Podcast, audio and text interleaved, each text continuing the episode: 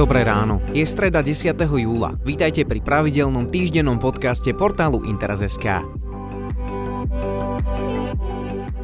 Dnes sa v ňom dozviete, kto sú Ujgurovia, prečo ich viac ako 1 milión drží Čína v koncentračných táboroch a prečo sa tým vôbec netají. Okrem toho sa môžete tešiť na prehľad filmových noviniek, skvelú správu z Bratislavy, ktorá sa rozhodla vysadiť 10 tisíc stromov, či typ na novú rozhľadnú nedaleko Prešova, z ktorej je možné sledovať aj tatranské štíty.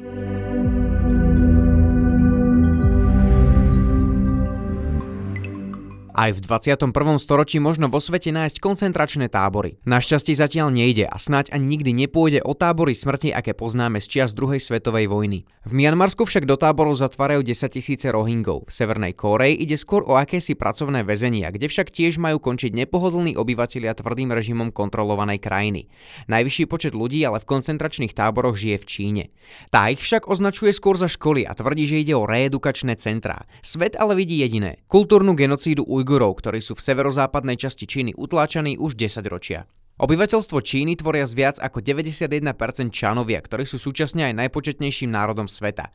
V Číne však žije aj mnoho národnostných menšín, spomedzi ktorých sú to najpočetnejšou Čuangovia. V provincii Xinjiang na severozápade krajiny však Čangovia tvoria ešte stále menšinu. Dlho to už ale trvať nebude. Čína sa snaží provinciu dosídlovať, aby kultúrnu genocídu dostala do jednej z posledných fází. Miestni Ujgurovia, ktorých tu žije od 8 do 11 miliónov, tak možno v budúcnosti prestanú ako národ existovať. Ak by ste mali stretnúť Ujgura na ulici a mali by ste uhádnuť, z ktorej krajiny asi pochádza, zrejme by ste Čínu netypovali. Ujguri sú totiž turkickým národom a črtami tváre sa oveľa viac ako na Čánov ponášajú na obyvateľov stredoazijských krajín. Rozprávajú vlastným jazykom, ktorý sa tiež podobá skôr na stredoazijské jazyky ako na mandarínsku čínštinu. Ujguri sú navyše moslimským národom a jeho príslušníci vyznávajú rovnako ako krajiny Strednej Ázie sunnickú vetvu islamu. Ujgurovia pochádzajú z oblasti pohoria Altaj a mongolských stepí. Ide o tradičné kočovné etnikum z územia východného Turkestanu. Svoj prvý štát vytvorili Ujguri v roku 742 a rozkladal sa od Bajkalského jazera cez Mongolsko až k dnešným hraniciam Indie. V 13. storočí sa Ujguri dostali na niekoľko storočí pod nadvládu Mongolska.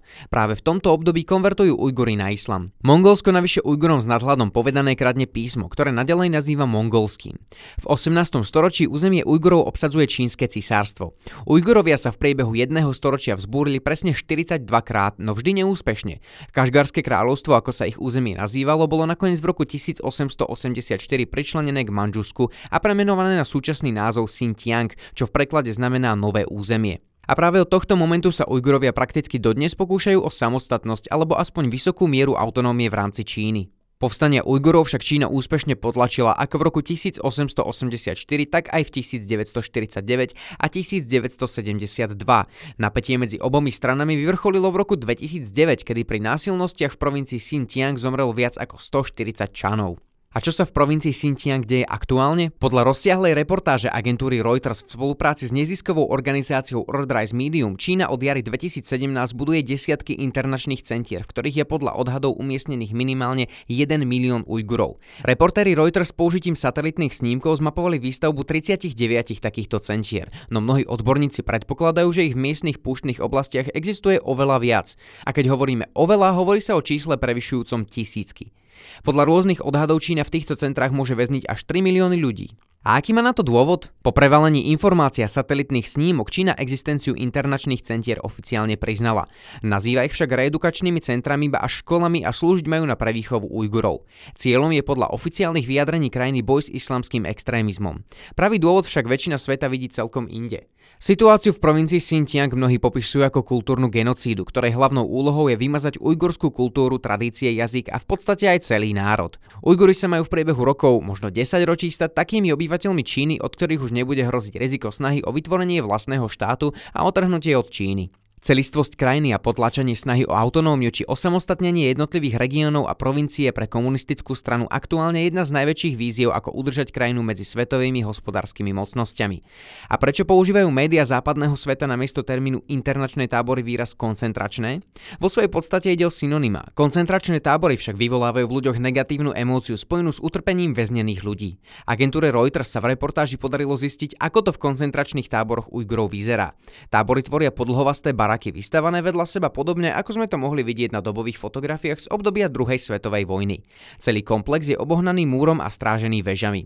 Najväčší z týchto táborov zdokumentovaný reportérmi z Reuters má mať rozlohu približne 114 tisíc metrov štvorcových. Podľa zistení Amnesty International sú do táborov Ujgurovia umiestňovaní bez akéhokoľvek obvinenia, bez nároku na právnu pomoc a bez možnosti tábor svojvoľne opustiť. O ukončení reedukácie rozhodnú až čínske úrady. Keď Čína hovorí o školách či reedukačných centrách, vo svojej podstate hovorí pravdu. Väzni v táboroch sa totiž celý deň na spameň musia učiť čínsky jazyk, čínske zákony a čínske tradície. Spievajú sa politické piesne, študuje program komunistickej strany. Kto nie je ochotný alebo schopný spolupracovať, dostáva trest. Ten podľa výpovedí pre Amnesty International International ako aj Reuters spočíva v odoprení stravy, spánku, ale aj v psychickom a fyzickom týraní.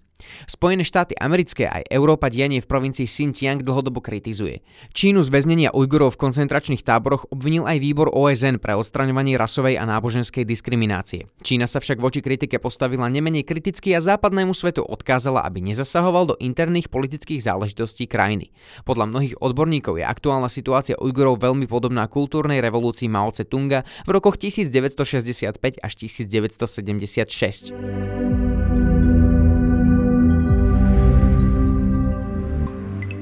Tak ako každý týždeň, aj tento raz prichádza do kín niekoľko noviniek. Medzi nimi aj komédia Longshot alebo Stará láska nehrdzavie.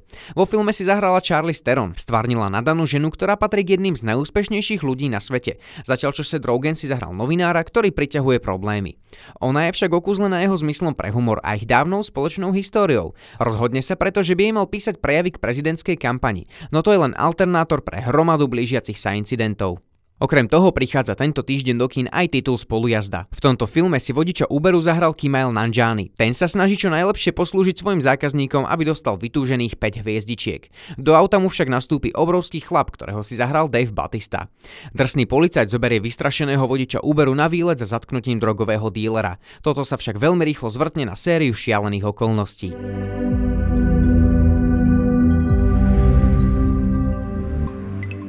Klimatická zmena nie je iba problémom Grónska, Antarktídy či pobrežných oblastí, ktoré sú ohrozené dvíhajúcou sa hladinou Svetového oceánu. Ak nič neurobíme, v určitom momente sa dotkne každého obyvateľa planéty bez ohľadu na to, či žije v Strednej Ázii, Severnej Amerike alebo Východnej Afrike. Uvedomuje si to zrejme aj vedenie nášho hlavného mesta. Len pred pár dňami totiž primátor a mestskí poslanci v spoločnom programovom vyhlásení na roky 2019 až 2022 oznámili niekoľko cieľov, ktoré majú mestu pomôcť pri zmene klímy. Jedným z najviditeľnejších je výsadzba 10 tisícok stromov a vybudovanie troch nových mestských alejí. Okrem toho chce mesto obmedziť hospodárskú ťažbu dreva v okolitých lesoch a namiesto toho revitalizovať a budovať zelené plochy priamo v Bratislave. Aktuálne ochladenie možno aj vám skazilo plány na najbližšie dni, ktoré ste mohli stráviť napríklad pri vode. Ak hľadáte náhradný program, vyberte sa do obce Okružná nedaleko Prešova. Len pred niekoľkými dňami tu totiž pre verejnosť prístupnili vyhliadkovú väžu s názvom Na bani. Na ich stavbe sa od júna 2018 vystriedalo asi 50 dobrovoľníkov, ktorí tu odpracovali viac ako 400 hodín. Výsledkom je síce neveľká, len 5 metrov vysoká rozhľadňa, ktorá však ponúka krásne výhľady na šíre okolie. Za dobrého počasia z nej dokonca možno pozorovať aj štíty vysokých tatier. Ďakujeme, že ste opäť počúvali podcast portálu Interes. Prajeme vám príjemný a úspešný zvyšok týždňa.